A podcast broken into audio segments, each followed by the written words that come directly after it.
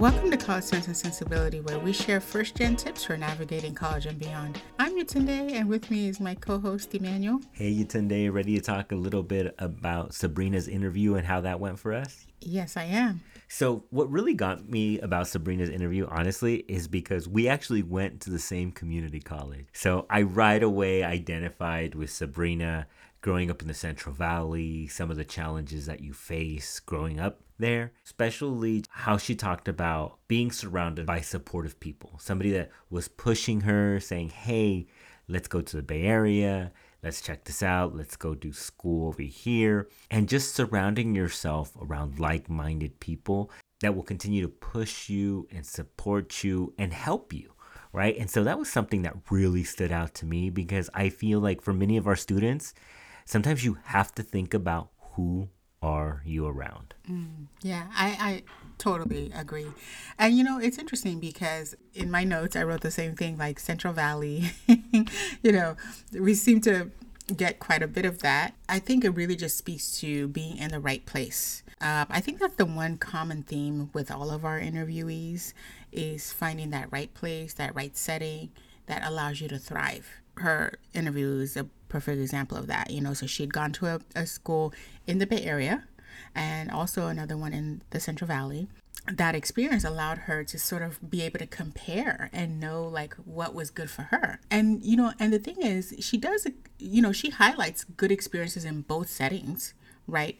But what was right for her in the time is what can vary, right? And so, you know, definitely I think she benefited from the fact that she was already open to receiving, you know, that experience. I think, you know, that's definitely clear also. But yeah, I, I really appreciated the fact that she points out how being in a good setting with a supportive staff, her mentor, all of it is what that whole package is what led to her success. Completely agree with you, Yetunde. And the way that she kind of had that open mind about joining a program, right? When they approached her about the Puente program and how as a first gen student you're going to learn this you're going to be in a class and a cohort to support you. So for all our listeners out there is looking for those programs that you surround yourself again with like-minded people or maybe things that you want to study together right? And whether that be your history your cultural piece or maybe it's more of interest or a major topic those are key things we're continuing to see in these interviews. Surrounding yourself around these learning communities at the college or if you're transferring and you're transferring you're going to university surrounding yourself around these communities where you continue to learn you continue to grow you continue to push each other. And then another piece was her just understanding when she moved right going into this major thinking like i want to go into the nursing major having a path but then realizing that hey I took these science courses. I'm starting to kind of see that maybe this is not what I'm enjoying.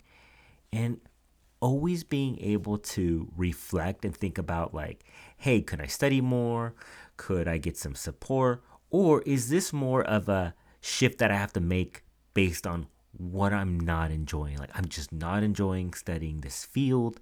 Is there something else that I can go to? And I felt like that's what kind of pushed her and led her to go more into the sociology sociology path, right?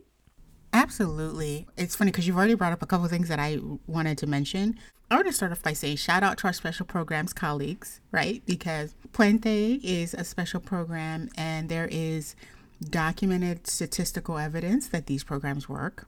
And Sabrina is an example of that. I really appreciated the fact that even though she was in a special program, she also took a support class. I find very often students will say, Well, do I really need that? Well, I have to take it. And here's an example of someone who literally took advantage of every single opportunity that's offered. She was in a program. She, I'm guessing, probably received financial aid, right? Because she was first gen. She was in a first gen targeted program. And then she still took a support class because she, she doesn't necessarily have to do all those things, but she chose to, right? And look at all the benefits she's able to reap. She has a lifetime mentor because of that. So that's one of the things that I really appreciate about our interview. And then the other thing, which you know is near and dear to my heart, is that even though she was in a nursing program, working towards a nursing program, through that process, though, she realized that it wasn't for her. And I think it's, such a brave thing at that stage in life to be able to admit when something isn't for you. Because a lot of people will try to stick it out. Oh, but my mom was a nurse, or oh, but everybody's counting on me because I'm going to be the first one to graduate and I can make them all proud because I'm going to be a nurse. And she was like mature enough to say, This is not for me. Right on in biology, which is very early on in the process. And here she has this rewarding career, all because she was able, she was willing to take that leap. And so, if you are listening to this and you're not sure if a major for you, or you know it's not for you, but you're afraid to make that leap, let Sabrina be the one that inspires you to make the leap because she was it she did it and it paid off. Such great points that you bring up, Yetunde. And I think another piece that she also mentioned, like let's say for example you're starting school and again you're not sure what to major in. The fact that she talked about looking at your general educations, looking at your electives, finding something in there that may inspire you. Because once she got into that sociology class, I felt like everything clicked she knew this is what she really wanted to do. And by doing that exploration and going into those general educations and taking those very serious and what you're going to choose to go in can actually lead to a major that maybe you never thought about when you started, right? Yes, and let me clarify that point because maybe some folks may not realize she was taking sociology because she was going into nursing, right? And sociology is one of the prerequisite courses to get it to get it to apply to a nursing program. So she was taking an intro to sociology class, but she had an amazing teacher who planted that seed and then she went in that direction. In the pursuit of one major, she was actually led into a whole different one. Such a great point, Yetunde. The last piece I'm going to bring up is the whole missing a class. And I think this might have been also, I don't know the full situation, but you know, anytime you're going from two institutions, with my counselor hat on, I'm looking at this and thinking, was it because there's two schools here involved, right? Making sure that every class transfers, to the CSU, maybe something, you know, as a counselor, I'm very familiar with my school, but if I'm looking at transcripts from another school, I'm always double or tripping, triple checking to make sure that I'm not missing anything. Or sometimes you take the same class at another community college and you can't count that same course, right? Because you can't take the same course and get the get credit for taking the same course at both colleges. So those are little things that I want to just kind of bring up that that sometimes these things happen and and it's so important I feel like as a student to just kind of being aware of where your requirements coming from, making sure we're doing the math, and now with the CSU and the UC applications, a lot of times they'll have a, a ability there on the application where you can count your units. So I think that's another super helpful tool. And that would be my, I'm just going to go straight into my one thing. That'd be my one thing right there is make sure that when you're doing the application, you're doing the tool, if anything seems a little fishy, right? Like maybe you're like, hmm, it doesn't look like by the time I transfer, I'm going to have 60 transferable units if I'm transferring in the fall by the end of spring.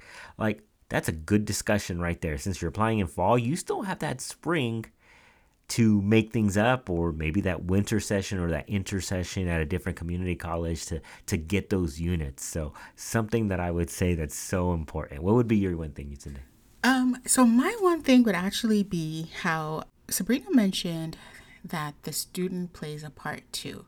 She said that you know a career is not just going to come to me. My desired career is not going to just come to me. And i think that's so important is that you by being part of a special program, taking a support class, seeing a counselor, making an ed plan, exploring the majors, basically taking advantage of the system that is the community college. You are playing your part. You know, none of it is a waste of time. You're playing your part. You're doing your part to make to get the results that you are wanting. And I really I don't think we've heard anyone mention that that, you know, or maybe we have, but just in different ways. But how important it is to realize that you probably have the biggest role in this whole process as well as a student. Gosh, such an integral piece that you just mentioned. Fully agree with that 100%.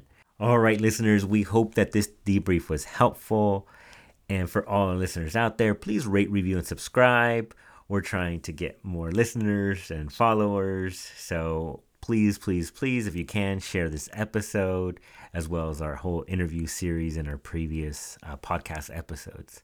Additionally, everything said on this podcast is for informational purposes only. And Yetunde, do you mind letting our listeners know where they can find us at? So, listeners, we want to hear from you. If anything we've said today resonates, or if you've got a question, you want to make a comment, you can find us at cc underscore sensibility on both IG and Twitter. And you can also email us at cc and sensibility at gmail.com.